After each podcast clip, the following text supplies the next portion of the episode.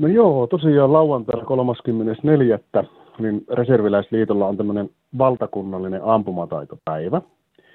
Ja tosiaan me sitten ollaan nyt järjestämässä tämmöistä MPK-kurssina ampumataitopäivän Karikasniemen ampumaradalla. Ja tuota, kello 10 olisi niin kuin se aloitus. Ja tuota, siellä tutustutaan aseisiin, koulutetaan ja ammutaan puoliautomaattikivääreillä ja pistoolilla. Eli tämmöinen olisi niin kuin ammunnan osalta ohjelma ja sitten meillä on siinä mukana tämmöinen ensiapurasti sitten. No mitä te siis harjoittelette tässä ampumisessa? Onko siinä jotakin tiettyä aseen käsittelyä tiedossa? Joo, eli per, semmoista perusammuntoja, eli puoliautomaattikiväärillä makultaan ja sitten tuota niin, pistoolilla sitten kymmenestä metristä myös ihan perusammuntoja MPK-ohjelman mukaisesti. Onko teillä yhdistyksen puolesta nämä ampuma-aseet vai onko siellä yhdistyksen jäsenillä omia, omia tuota, aseita mukaan? Joo, tosiaan nyt tällä kertaa mennään niin, että meidän, meidän tulevan yhdistyksen jäsenten omilla aseilla mennään tämä ammunta. Ja tuota, tällä hetkellä niin tosiaan meillä ei ole näin lyhyellä varoitusajalla jouduttiin tätä tapahtumaa järjestämään, niin tuota, mahdollista saada niin kuin MPK puitteissa aseita vielä, mutta ehkä tulevaisuudessa sitten tilanne on toinen. No voiko sinne tulla seuraamaan tai jopa osallistumaan näihin ampumaharjoituksiin, vaikkei vielä kuuluisi teidän reserviläisyhdistykseen? Joo, siis tapahtumahan on avoin kaikille. Eli paikan päälle voi tulla tosiaan niin seuraamaan tätä tapahtumaa ja tuota, niin, tutustumaan. Mutta sitten tämä ampuma-toiminta on semmoinen asia, että siihen täytyy ilmoittautua etukäteen. Meillä on ollut tästä tuota Facebookissa tiedotus, kuinka toimitaan. Eli sinne MPKlle pitää luoda tunnukset ja sitten sieltä sitten tuota, laittaa viestiä vielä meidän tuota, kurssin johtajalle Pasi Oikariselle, että osallistuu. Niin siellä kuitenkin on nämä vakuutusasiat ja kaikki tämmöiset, niin tuota, sen takia tämä ammuntatoiminta on sitten niin kuin erityisen huolellista ja tarkkaa, että tuota, siihen meillä nyt on tosiaan se oikeastaan jo ilmoittautuminen mennyt niin sanotusti umpeen. No jos on ilmoittautunut äh, tähän ampumaharjoitusta varten, niin pitääkö olla oma ase, oma ase mukana tai kantolupa aseeseen?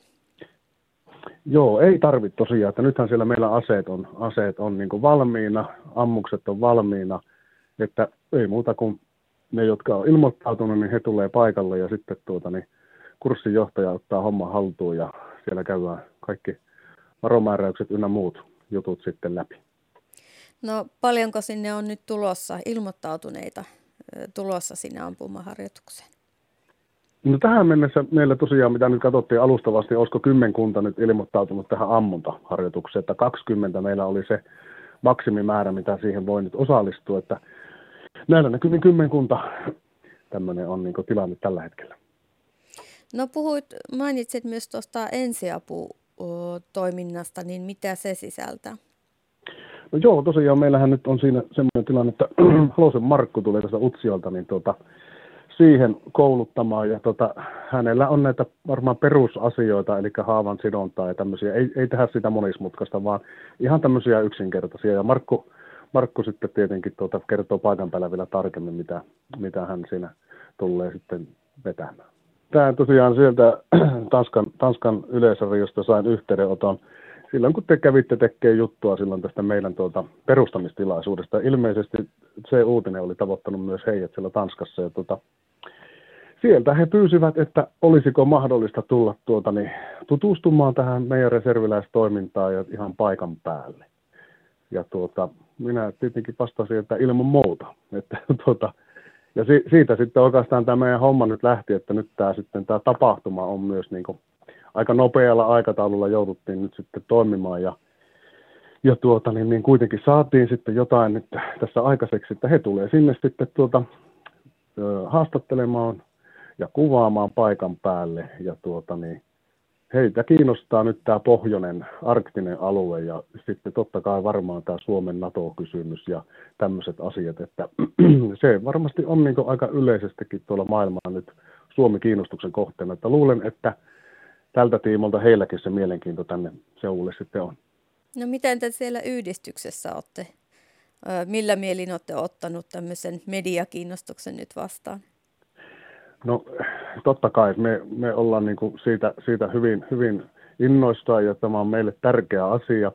Tästä kuitenkin ollaan jossain määrin keskusteltu, että niin kuin kuitenkin tämmöinen reserviläistoiminta meitä edellytetään harjoittelemaan, mutta meillä tosiaan nämä harjoitusolosuhteet on niin kuin tällä hetkellä aika, aika haastavat, että nytkin tämä rata, niin tuota, tai tämä päivä järjestetään nyt tuolla Karikasniemellä, ja siitä erityiskiitokset kyllä täytyy antaa Karikasniemen erämiehille, että he antavat tämän radan meille käyttöön.